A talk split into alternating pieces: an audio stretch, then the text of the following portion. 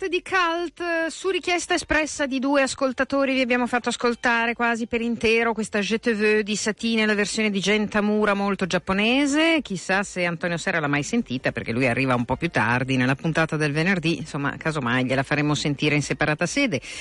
Invece noi adesso ce ne andiamo a parlare di Piccolo Parallelo, una compagnia che, di cui abbiamo parlato tante, tante volte, insomma loro hanno fatto un lavoro eh, meraviglioso a Romanengo d'estate con il Festival della Valle dell'Olio, insomma tante occasioni ci sono state per parlare con Marco Zappalaglio, ci fa piacere dargli il bentornato anche perché abbiamo delle buone notizie. Buongiorno Marco. Buongiorno, buongiorno a voi, buongiorno a tutti gli ascoltatori ascoltatori. Buongiorno. Allora, ci eravamo parlati quest'estate ed eravamo tristi.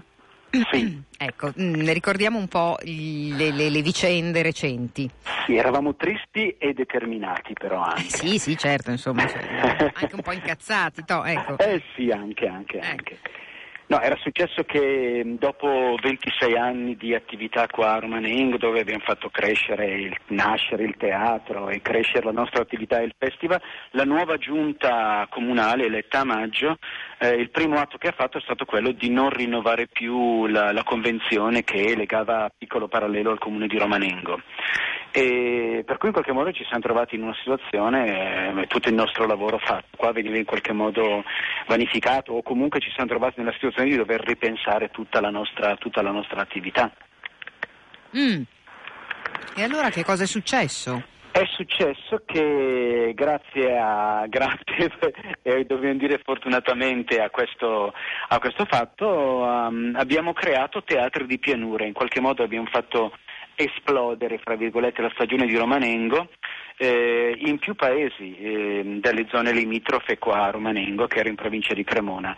Teatro di Pianura raccoglie quindi l'eredità del teatro di Romanengo e lo espande sui comuni di Calcio che è in provincia di Bergamo, Orzinuovi e Rudiano che è in provincia di, di Brescia eh, Ostiano e Soncino che sono in provincia di Cremona. Praticamente tutta l'attività di una stagione che, che veniva realizzata nel Galilei di Romanengo viene, viene ora realizzata in questi, in questi sei comuni.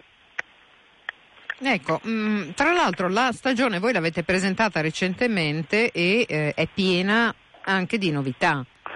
Sì, la stagione è stata presentata venerdì scorso a Calcio, eh, come dicevo prima, e Calcio ha una, um, una struttura, è un vecchio cinema degli anni 70 che è stato recentemente ristrutturato e era in qualche modo inutilizzato. Abbiamo fatto questa proposta alla Neo Sindac che ha accettato di buon grado di, di, in qualche modo di raccogliere l'eredità di, di Romanengo. È stato presentato venerdì scorso assieme ad altre cose, assieme ad una mostra che ricordava l'Alda Merini a distanza di 5 anni dalla morte, ma perché Alda Merini ha dei legami eh, forti con calcio, eh, era sposato con un um, marito era di calcio, lei ha frequentato calcio per, per tanto tempo e per cui era doveroso insomma, dedicargli una mostra, alcuni scatti assolutamente inediti di lei nelle strade del paese e poi con la presentazione di un libro di Alex Corlazzoli, Una gita in pianura, che giungeva, giungeva proprio come una ciliegina sulla torta all'interno di questo, nostro, di questo, nostro, programma di teatro di pianura. Ecco, diciamo che Alex lo conosciamo bene, insomma sì. è, mm, riappare nel palinsesto di Radio Popolare con regolarità, quindi ci fa piacere insomma, che ci sia questo contatto anche con voi. Diamo qualche appuntamento per i prossimi mesi. Allora, ehm, ci sembrava giusto, presentandoci in un nuovo territorio, di presentare alcuni nostri spettacoli, soprattutto il nostro spettacolo, il nostro spettacolo manifesto che è Caravaggio i Furori, che presenteremo domani. Eh, è uno spettacolo nostro che ha girato, più conosciuto che ha girato mezzo mondo, Montreal, Londra, Stoccolma, San Pietroburgo e ci sembrava giusto presentarci con il nostro biglietto da vita su questo nuovo territorio. Presenteremo anche altri nostri spettacoli in occasione della giornata della memoria. Ehm, Ehm, e poi in altre, in altre, occasioni. Questo a calcio.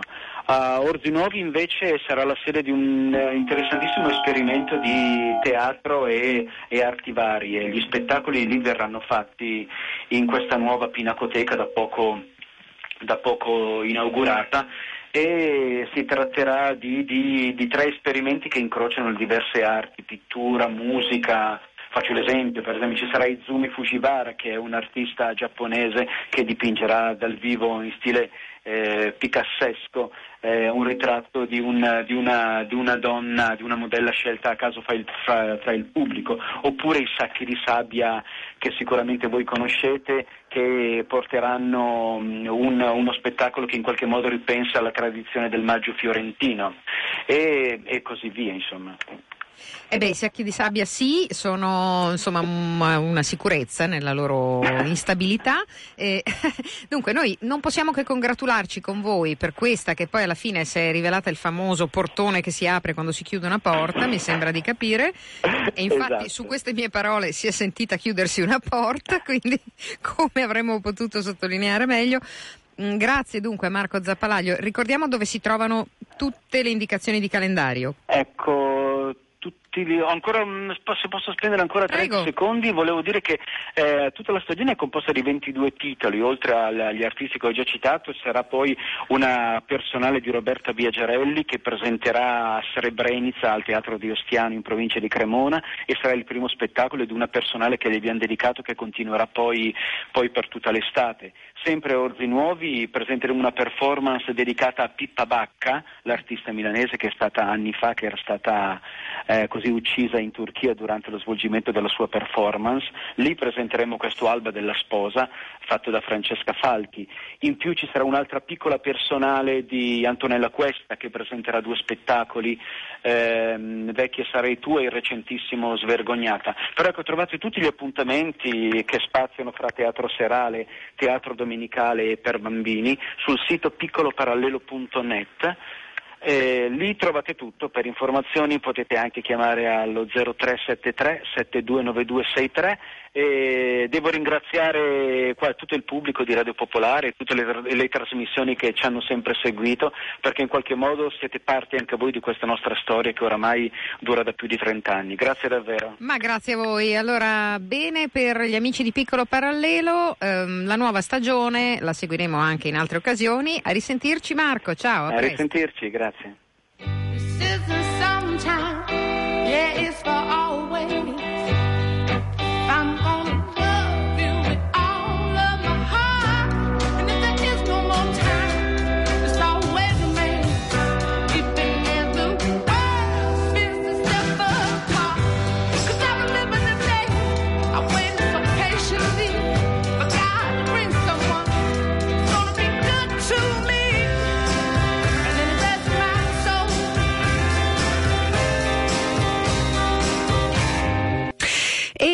Insomma, diamo il benvenuto a Tiziana Ricci, quest'oggi è venuta a trovarci in studio perché torniamo a parlare ormai di un uno degli artisti che tutte e due amiamo di più.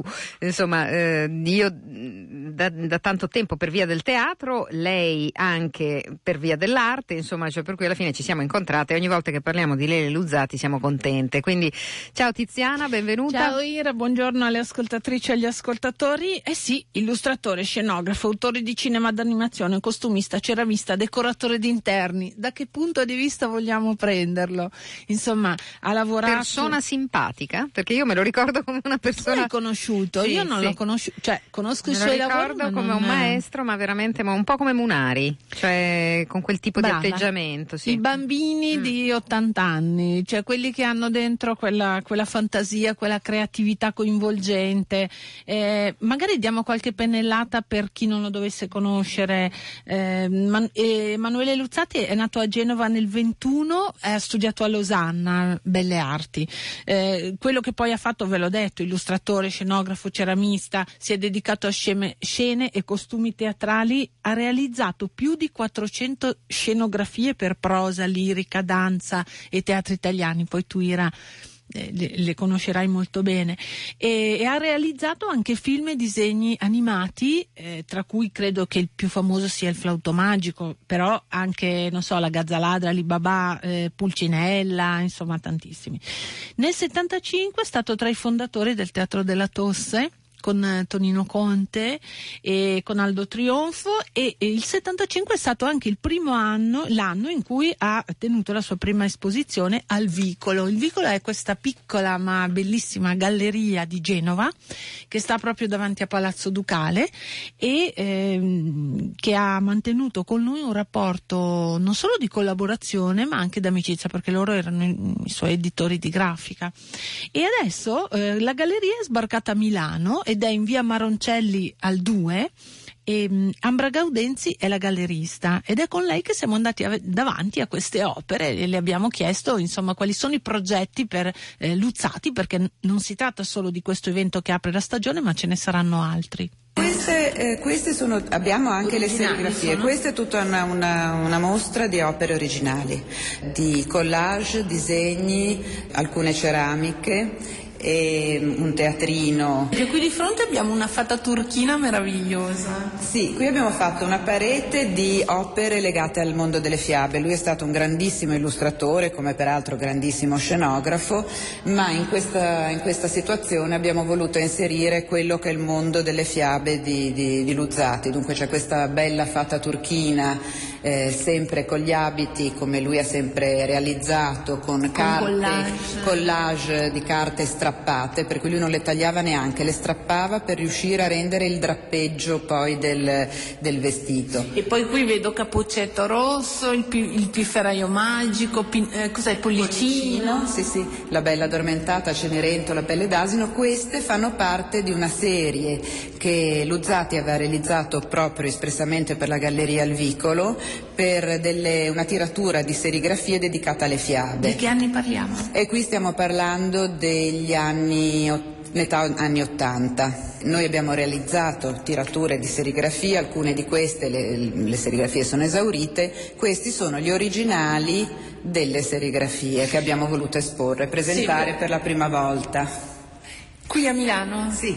Perché con voi lui ha cominciato negli anni 70 quando ha fondato il Teatro della Tosse? Sì, giusto? Eh, quando ha fondato il Teatro della Tosse è cominciato il nostro rapporto, la prima mostra eh, con, con, la galleria, diciamo il rapporto è cominciato allora, il rapporto d'amicizia precedentemente perché mio padre che era un artista era amico di Luzzati, per cui diciamo è nata dall'amicizia. Si chiamava papà? Alf Gaudenzi, era un artista che mh, aveva fatto parte del secondo futurismo italiano, era nato nell'otto e dunque era, era amico di Luzzati e l'idea della, della, mostra era stata proprio di Luzzati, era stata di mio padre all'epoca, stiamo parlando del 75. Da allora eh, il rapporto è continuato sia d'amicizia che di lavoro perché negli anni abbiamo realizzato tantissime cose insieme. Era una persona meravigliosa, una persona di una semplicità e di una e di un candore, un candore eh, innocente. Eh, sì, anche poi cioè candore poi non vuol dire che una persona non sia colta, non sia, era una persona molto colta, con una profonda cultura, il fatto stesso che riuscisse... Anche innocente nella... non vuol dire ingenuo. Eh, infatti, eh, infatti, era una persona però splendida, però appunto amava eh,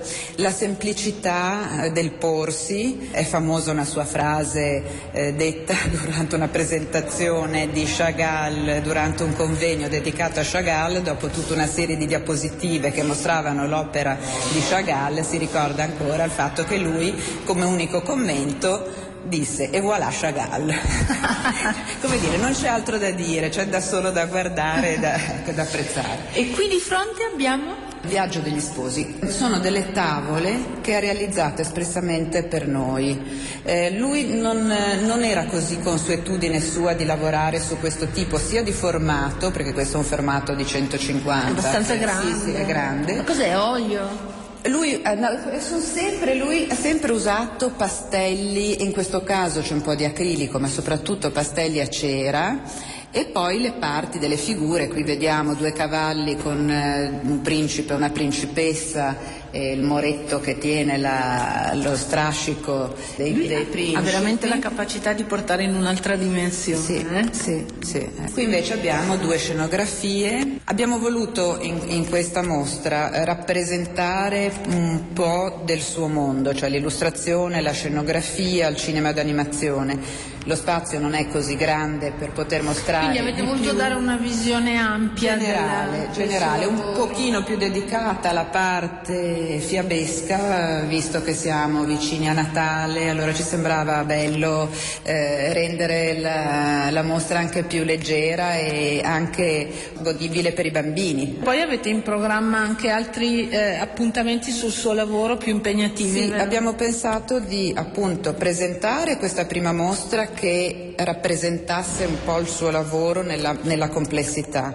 per poi andare a um, scadenze, un, pensavamo una un altro anno, dedicate una al, al teatro in particolare, una al cinema d'animazione, insomma dividere poi proprio in maniera più, andare un pochino più a fondo proprio su queste parti sue, per esempio per il teatro abbiamo dei lavori anche molto vecchi, cose che probabilmente le persone non hanno visto, se non, se non in mostre pubbliche, sì, sì, o costumi proprio ancora, eh, insomma di, di opere Ecco, eh, Luzzati era il tema. Eh, L'arte in gioco è il titolo. L'arte in gioco, sì. la mostra, il vicolo versione milanese, la nuova galleria in via Maroncelli. Eh, che altro? sì. Ma diciamo solo che rimane aperta fino al 10 di gennaio, eh, dal martedì al sabato, dalle 10.30 alle 19.30 e poi l'11 di dicembre ci sarà una festa natalizia, dalle 18 alle 22 sarà presentata una proiezione di alcuni dei più famosi cartoni animati di Luzzati. Luzzati. Ah, che bello. Ecco, bene. Allora, grazie Tiziana Ricci. Ciao, presto. ciao, ciao.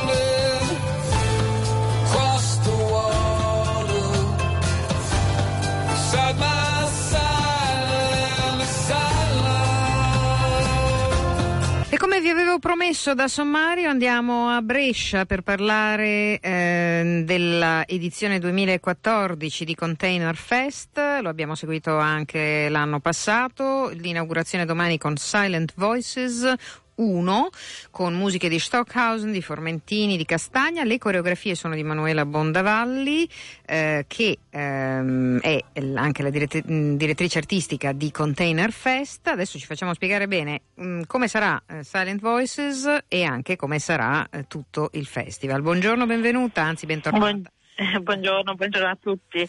Allora, innanzitutto le date, quanto dura?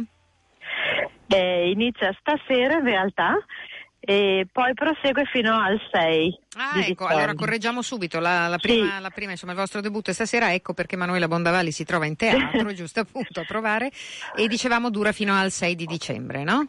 Esatto, esatto.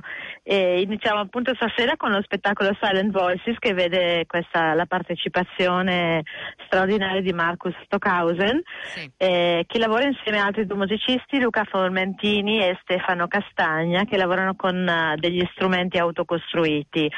E, essendoci largo spazio per l'improvvisazione musicale ci inseriamo noi con la compagnia No Frills che appunto da anni eh, ormai è esperta di improvvisazioni e spettacoli che vedono appunto ehm, mm, danza non scritta, chiamiamola così. Sì, insomma, cioè anche perché non è poi così semplice eh, su musiche contemporanee fare un'operazione del genere, no? È molto divertente in realtà. diciamo che ci sono delle affinità molto forti tra come noi componiamo e come la musica contemporanea compone e di conseguenza ci sono strumenti per, per, gemellarsi molto bene, in maniera molto interessante. Quindi quando si parla di improvvisazione immaginiamo anche la musica jazz, non dobbiamo impressionarci troppo perché di fatto i musicisti hanno sempre delle strutture, degli escamotage, delle tecniche per riuscire ad andare insieme e così succederà stasera. Mm. Ecco, allora, eh, posso fare una domanda un po' sciocca, mi scusi? Prego. Quella, data questa premessa e data la mh, anche specializzazione insomma, della compagnia in questo senso, come sono le prove? Eh, le prove sono, eh, come dicevo, immaginatevi sempre che nella nel spettacolo non scritto ci sono delle parti assolutamente scritte, dei, dei, dei, mm, dire, dei segnali, come se noi andassimo, eh, facciamo un viaggio e ci sono dei segnali che ci indicano la strada in maniera molto molto chiara. Quindi ovviamente i musicisti hanno i loro, i danzatori pure, abbiamo anche delle, dei disegni, diciamo luci che ci aiutano a orientarci nello spazio e nel tempo e le prove consistono nel mettere tutto questo insieme. Ovviamente conosciamo i mondi sonori eh, di questi musicisti e loro conoscono il nostro linguaggio di movimento perché comunque abbiamo già lavorato in passato almeno con uh, Sorrentini e Castagna. Mm. Molto chiaro. Allora, eh, ricordiamo ovviamente che il Container Fest prende le mosse eh, dall'associazione Container 12, no? esatto, che appunto sì. è dedicata tutto l'anno alla danza e alle arti performative. Parliamo anche di un paio di altri appuntamenti che si snodano negli altri weekend. Sì, eh, già sabato sera eh, avremo questa, questa, serata mista di, con, dove mm, si terrà un evento performativo. Eh, in scena c'è un gruppo di 25 persone tra danzatori, attori professionisti e comuni cittadini che creeranno questo evento nato apposta per uno spazio specifico della città e poi seguirà eh, proiezioni Cine Dance che accompagneranno anche un altro appuntamento del festival. Cine Dance ormai collabora con noi da diversi anni e crea queste selezioni di coreografi, ehm, nuovi coreografi per il video che vengono poi inviate in tutto il mondo. Ecco, eh, questo progetto di cui si parlava, che è al Castello di Brescia, se non sbaglio, no? Sì, nella sala del Piccolo Miglio, che mm. si trova all'interno del Museo del Rinos- di Risorgimento, dentro al Castello di Brescia, sì. E che si intitola Move, col punto esclamativo. Move, esatto. Quindi, eh, dovrete governare appunto un popolo eterogeneo, fatto da, sì. insomma, da non professionisti e professionisti. Eh. Sì. Sì, è questa idea che mi accompagna da parecchi anni eh, di rendere la danza contemporanea il più possibile dis- disponibile a tutti, sia a livello di pubblico sia a livello proprio di performance o, o, di danzatori, perché è l'essenza della danza contemporanea, è nata proprio in maniera molto democratica e quindi mi piace ricordarlo nei miei mm. lavori. Ecco, eh, l'ultima cosa che le chiedo, Manuela Bondavalli, è ehm, riguardo al weekend quell'altro invece, quello del 28 e del 29 novembre, cos'è simultaneo che avrà luogo anche quello nella sala del Piccolo Miglio? Simultaneo, sì esatto, è la nuova produzione della compagnia compagnia No Freeze, tra l'altro una produzione sostenuta anche dalla regione con eh, Next. Eh, che appunto vede eh, una solo svilupparsi su quattro corpi e eh, prendere forma a seconda dei diver- diversi spazi in cui viene collocato. Quindi non saremo in un teatro, ma saremo sempre in questa sala che è più una sala espositiva. Ehm, Ecco, questa è l'essenza insomma, del Bene. lavoro. Allora, la lasciamo tornare alle prove, come avete sentito, insomma, dello spettacolo che va a debuttare questa sera in apertura del Container Fest mm, del mille, insomma, dell'edizione 2014. Grazie Emanuela Bondavalli, tutte le notizie su www.container12.it. A risentirci presto. Grazie a voi, a buongiorno.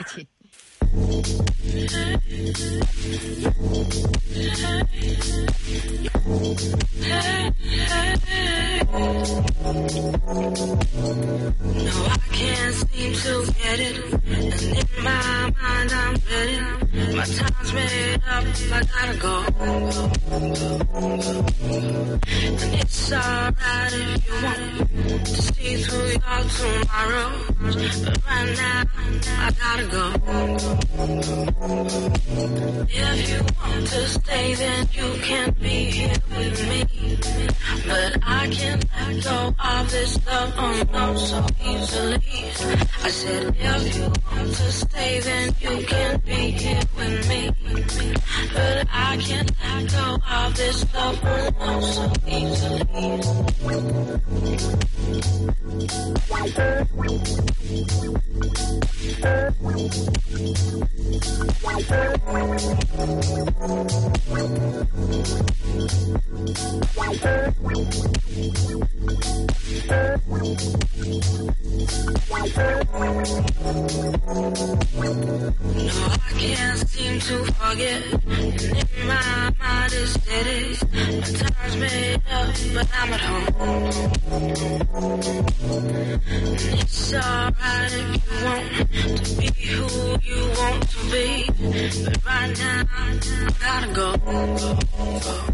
If you want to stay, then you can be here with me.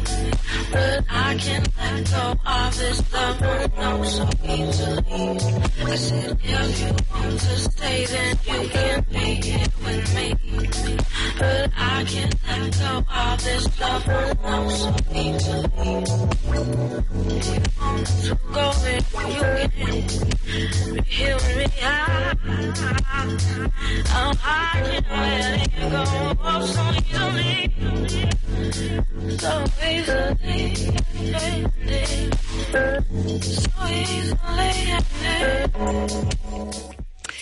E da Brescia rientriamo nel capoluogo a Milano, l'IF Festival, la meritoria iniziativa che da tanti anni il Teatro del Buratto e il Teatro Verdi organizza, proponendo proposte davvero inconsuete anche per Milano. Ehm, ospita questa sera e domani sera, mh, in collaborazione con la Galleria Bianconi e a cura di Francesca Pasini, una performance dell'artista H.H. Lim. Eh, tornare al senso costruttivo è il titolo di questa che per l'appunto è un'azione teatrale associata a proiezioni video in una installazione appositamente studiata per il Teatro Verdi. H.H. Lim è un artista cino-malese che però eh, vive in Italia da tanto tempo, ha anche studiato mh, a Roma, l'Italia la conosce bene e il punto di partenza, eh, se sono bene informata, è ehm, il mondo mediatico e anche le sue contraddizioni. Diamo il benvenuto a H.H. Lim, buongiorno, benvenuto a Radio Popolare. Eh, buongiorno. allora, eh, abbiamo detto bene, tornare al senso costruttivo eh, è una performance che unisce diversi mondi e ehm, modi di esprimersi artisticamente, no? Ehm, beh sì, cioè diversi modi in senso, in senso metaforico, ecco. Mm. Diversi modi anche dal punto di vista. Diversi punti di vista, infatti. Sì. Sì, sì, sì. Ecco, ehm, il, il, suo lavoro in teatro H.H. Lim è sempre stato un lavoro in cui eh, lei si è molto curato dei contesti sociali, no? dei contesti umani che la circondavano, è vero? E più eh, concetti della vita, della, della vita una, con varie soluzioni di, di vivere, di, di, di conoscere a fondo della difficoltà del percorso della vita e mm, anche ritrovare varie soluzioni per sopravvivere. Ecco. ecco, quindi varie soluzioni di convivenza a questo punto, no? lei analizza? E, ehm, sì, perché spesso uso anche un linguaggio molto uh, astratto, molto metaforico, no? Per simboleggiare certo mh, mm, certe interpretazioni del uh, vari punti di, di vista e vengono interpretati con abbastanza ampia lettura. Poi ognuno si deve, si deve eh, osservare con la propria opinione, mm. perché io uso molto linguaggio molto simbolico, molto, a qualche modo anche astratto. Ecco. Se non sbaglio, nella performance ci sono dei video di tre cantieri, è vero? Sì. Ecco. È una specie di, sì, una specie di work in progress, è un, sì, è una, è un cantiere dovrebbe essere Expo, che siamo fortunati che l'hanno eh, dato questa, questa grande eh, collaborazione, farci entrare a girare Expo in work in progress. Poi c'è un altro cantiere, praticamente una fonderia, ehm, anche loro hanno partecipato con grande entusiasmo. E un altro cantiere sarebbe studio dentista che mentre operano i denti, quindi sono una, una specie di eh, ecco, eh, costruzione in modo particolare sì, Poi cioè... gi- giustamente che, che, queste questo è solo l'inizio del, del, de, de, de un, un, percorso per il mio performance. Ecco. Ecco, invece l'interazione delle mm. suggestioni dei video, che come lei giustamente eh, ci ricorda, Lim, sono sì. forme di costruzione in divenire di tanti tipi sì. diversi. No? Io so che c'è di mezzo anche una spada, ma non voglio rivelare troppo eh, sì, di quello che vero. succederà. Però diciamo che eh, la sua performance personale invece nasce dalla sua grande attenzione della relazione del corpo dell'artista con altri prodotti, come per esempio i video. Sì, sì, che, sì con altri eh, sostegno del video, perché essendo che siamo artisti non è che siamo così, così, così adatto alla, a, a, a, stare in una platea così importante come Teatro Verde. Quindi c'è un supporto e una, una, una, anche un una conciliazione tra, tra performance e, e, anche video stesso è una specie di performativo. Ecco. Mm. Eh, posso farle una domanda relativa alla, a quello che lei pensa o se vuole eh, quale valore aggiunto le dà il teatro, la scena nel suo lavoro?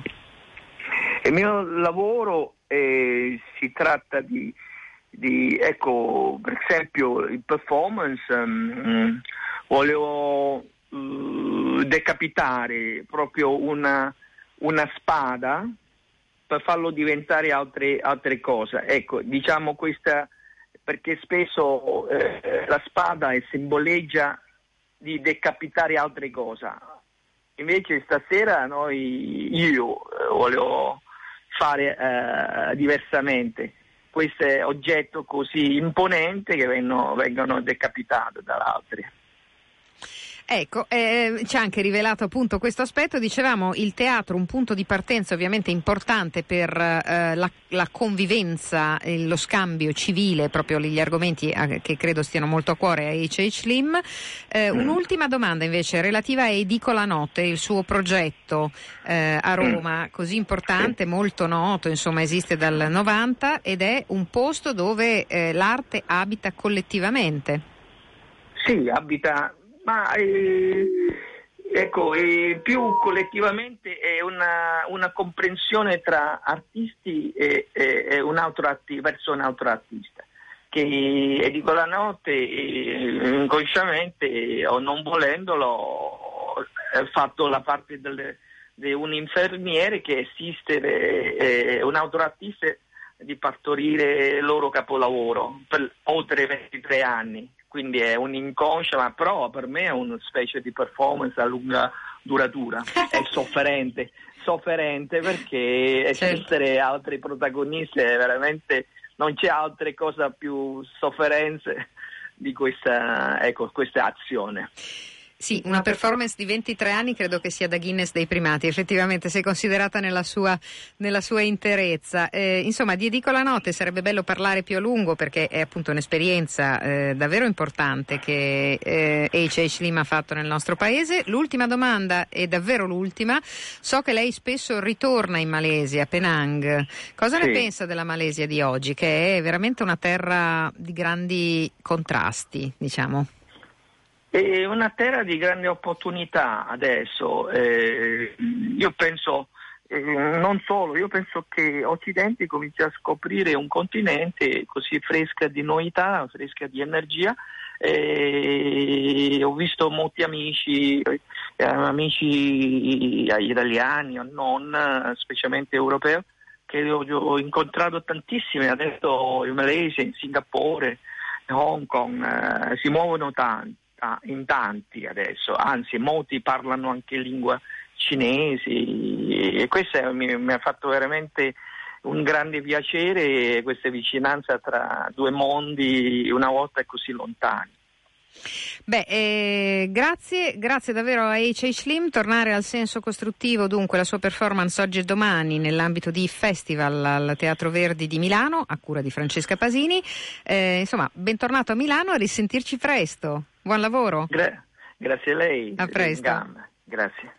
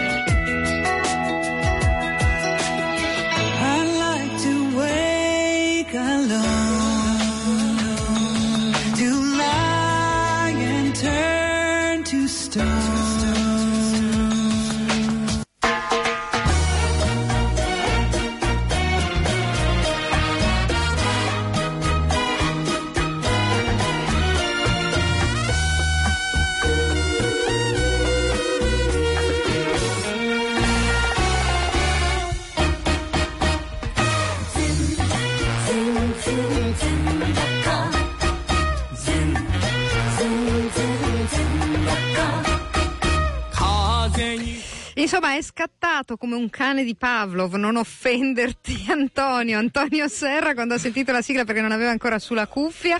Ciao Antonio. Una distrazione imperdonabile. Bentornato. E mi fa Buongiorno. piacere vedere queste coazioni a ripetere, questi riflessi ormai condizionati. Ehm, allora, tu puoi consolarmi. Un ascoltatore anonimo mi scrive che ho detto cino malese dell'artista che ho appena intervistato, che appunto è mezzo cinese, mezzo malese, dicendomi si dice sino malese, virgola, se fosse cino malese sarebbe un incrocio fra un malese e un cane.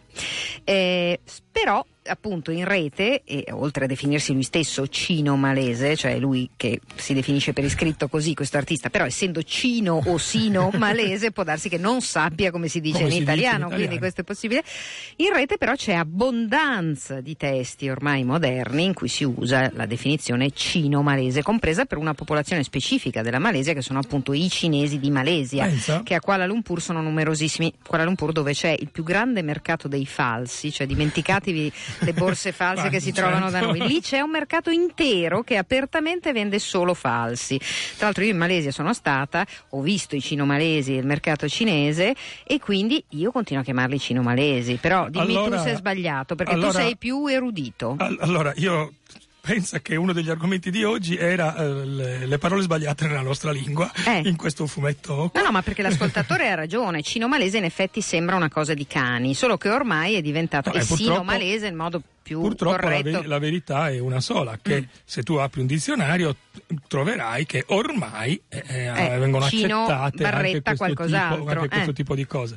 Però cosa è, facciamo? È, vero che è sino. Io allora diciamo Dai ragione io, all'ascoltatore. io continuerò a dire Mm. sino, però... Vabbè, è l'ultima puntata della tua rubrica. esatto. Non è- Ma vedrai che appunto insisterò anche, avrò questo No, piccolo sto argomento scherzando. anche qua. Possiamo dire che si, dic- si direbbe sino, ma, si ma insomma ma mettiamo ormai, anche cino diciamo, ormai. l'uso, Eh. l'uso consente Mm. la, la- la- una diversa soluzione. Diciamo, guarda, lo vedrai appunto, vedrai che dovrò dire la stessa cosa Mm. anche qui. Allora io dico agli ascoltatori, compreso insomma quello che ci ha scritto, mh, devo dire con un tono un filo petulante, però io gli voglio bene lo stesso. Allora, eh, anche perché ci ascolta, quindi non potrei non volergli bene. Comunque 331 6214013 per gli sms, diretta chiocciolapopolarenetwork.it. Ieri mi avete scritto un sacco di cose sul congiuntivo, sulla cat- sua cattiva salute, qualcuno invocava anche un comitato di difesa del futuro che nessuno usa più. Domani vado a- dal dottore, domani vado da mia mamma. Eh. futuri nel- quando correggo le sceneggiature. Ecco Mm. appunto io infatti quale persona migliore potrei avere qui per discutere di tutte queste cose. Quindi se, pref- cioè, no, non se preferite Sino o Cino non è giusto. Sino è la versione corretta. Corretto. Ma ammettereste anche Cino? Ecco, se volete darmi un parere su Ormai- questa cosa potete farlo nei prossimi otto minuti, intanto che Antonio fa la sua rubrica. Allora, intanto eh, oggi c'è un trucco, diciamo, no? Perché tu, tu che puoi vedere quello che ho in mano dirai che cos'è? È un fumetto giapponese, Mm. un manga, come Ah, sì. si dice, no? Ecco. Invece no. Allora, Mm. eh, invece c'è il trucco. Ma prima parliamo brevemente del, del racconto. Si intitola questo, questo manga, si intitola Somnia, Artefici di sogni, e racconta la- in una specie di mondo fantasy alternativo la storia di un gruppo di ragazzi che fanno parte di questa corporazione che è in grado di costruire degli oggetti misteriosi che si chiamano appunto Somnia, che sono a loro volta in grado di eh, Somnia? Somnia, Ah. sì, sogni. Quindi un neutro latino. Un neutro latino. Sto cercando di fare Sì, no, no, beh, no, eh, di- eh, di- se, entriamo nel, se entriamo nel merito qua Eh. diventa un po' complicato, Mm. eh, che sono in grado di realizzare i desideri delle persone che li possiedono Mm. e quindi di cambiare il destino delle vite di queste persone. Vabbè, e questo è un grande classico. È un grande tramontano- classico, eh, quindi è una cosa molto romantica, eh, piena di personaggi mh, tutti bellissimi e anche, come dire, mh, si fa per dire elegantissimi, nel senso che sono elegantissimi secondo una logica manga, con questi vestiti molto particolari, complessi, c'è un disegno estremamente ricco e articolato. Eh, la corporazione, questo me lo sono segnato perché è divertente, me la si, si divide in, un- in tutta una serie di sottosistemi perché questi meccanismi complessi sono composti da tante cose, tra cui un fiore, un cristallo, una serie di ingranaggi e così via. E quindi ci sono il gruppo dei floreali, il gruppo dei meccanisti, gli immaginatori, i cristallisti, i compositori e i magister che compongono alla fine il meccanismo che serve a realizzare i desideri. Quindi questa cosa molto, come dire, eh, giovanile anche così via, eccetera, ha un aspetto estremamente mangoso, nel senso che sembra proprio una cosa giapponese anche nel, nel modo e cosa. E invece sorpresona questo è un fumetto italiano. E quando batte il libro su, su cosa vuol dire? Invece, sorpresona, questo è un fumetto italiano. Chi l'ha scritto? Questo l'ha scritto. E l'ha disegnato. E l'hanno mm. disegnato, sono state scritte da due ragazze molto simpatiche che si chiamano Lisa e Hansen, che è un nome strano ma è italiana, mm. e Federica Di Meo, ed è una produzione della Panini Comics che però è una produzione completamente italiana. Cioè questo qui finge di essere un manga a tutti gli effetti, ma nella sostanza dei fatti è un prodotto completamente italiano creato interamente da noi. Quindi questa è una caratteristica assolutamente peculiare che prosegue nella linea di quest'anno dove io cerco di far vedere il più possibile materiale italiano, ma questa curiosità bizzarra, questa commistione mm. strana tra due mm, elementi ma non poteva essere. Sono due figlie dei manga? Sono due figlie dei manga. C'è gente che è cresciuta, che con... è cresciuta ah. con quel tipo di disegno. Addirittura eh, Federica, che realizza i disegni, che sono obiettivamente molto belli, eh, sostiene in, una, in, questa, in, questa, che abbiamo tra le mani è una ristampa. Somnia è uscito l'anno scorso, è stato pubblicato in varie puntate e ora viene raccolto in due volumi. Quindi approfitto di questa raccolta per parlarne. C'è tutta una, una pendice in questa versione mm. qua con la lavorazione e così via, eccetera. E addirittura Federica dice che ancora lei usa i veri retini adesivi invece di usare il computer per realizzare i retini, mm. quindi vuol dire che li compra in Giappone perché solo in Giappone vengono prodotti ancora i retini adesivi, non esistono da nessun'altra parte sulla se faccia della terra. Se li fa mandare magari. Se li fa mandare, cioè, se li fa mandare. Eh, e quindi cioè dire, adesso che non ancora, esageri a, bu- no, a bullarsi. no, non è che vola in Giappone, questo è chiaro. Eh, però um, mm. certamente è interessante vedere che nella, in tutta la parte dedicata alla lavorazione queste due ragazze lavorano ancora completamente manualmente ah, e quindi fanno un lavoro mm. incredibile e nello stesso tempo anche un confronto continuo sulle caratteristiche dei personaggi, del mm. racconto mm. e così Ci via. sono delle ispirazioni discernibili? Ma cioè, mh, chiaramente, eh. beh, chiaramente, è inevitabile, qui abbiamo una scuola si con un gruppo discernibili, di... adesso non sono più sicura di secondo me si può dire. Ecco. Cioè, diciamo che se io devo cercare un paragone immediato parlerò di Harry Potter, chiaramente per certi mm. versi, eh, però non lo dirò perché Harry Potter a sua volta è, stato, è talmente derivativo che non vale. No, certo, Ci certo. sono tutta una serie di situazioni, come dire, eh, se vogliamo di luoghi comuni, che qui vengono affrontati però anche con una certa ironia e con un certo divertimento da parte delle due autrici che hanno uno spirito molto vivace e molto vitale. Unica contestazione del Serra, appunto, è che si dirà manufatto e non artefatto. e che cioè che il somnia, essendo un oggetto costruito dalla mano dell'uomo, è un manufatto. L'artefatto e in, allora? inglese, si, di- in Ah. inglese si dice artifact. Ah, scusa. Ah, ah, scusa. In eh. inglese si dice artifact e siamo troppo abituati, purtroppo, tanto per dirne una, sono andato a vedere persino eh, Interstellar e nel doppiaggio Ah. di Interstellar c'è scritto artef- dicono artefatto invece di manufatto, accidenti a loro. Bisogna imparare che l'italiano è l'italiano. Detto questo, ok, ormai se Ah, era eh, il sì. link con Eh, la sì. storia. E con la storia del sino-giapponese.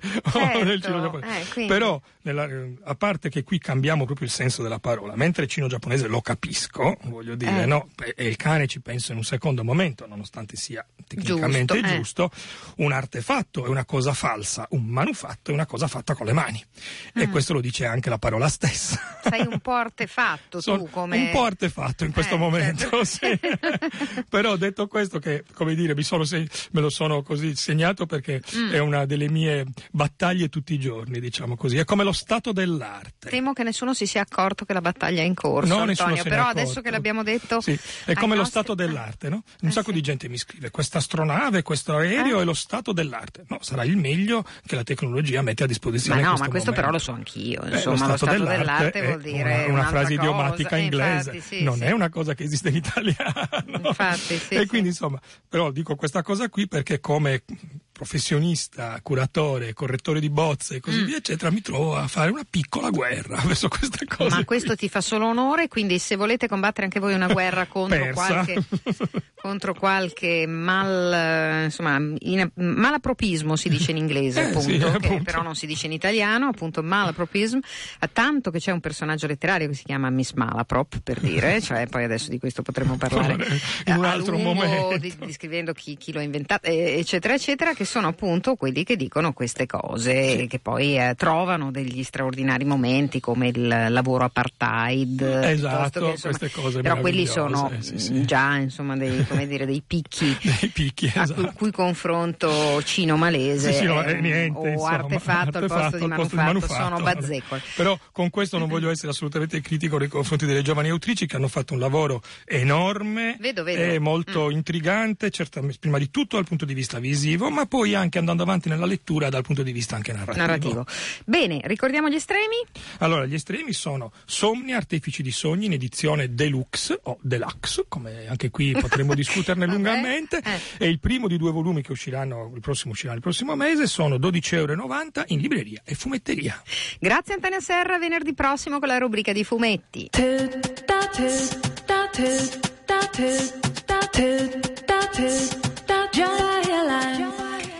Ascoltatori, allora abbiamo 40 secondi prima di dare la linea alle notizie di Popolare Network. Io li utilizzo per ricordarvi che ci trovate su Facebook, ci trovate sul nostro blog cult.radiopopolare.it, che ritorniamo lunedì alle 11.30, che tutti quanti quelli che fanno cult vi salutano. Cult, scu- scusa Luigi, eh, eh, come io ormai sono pazza, parlo con gli ascoltatori così.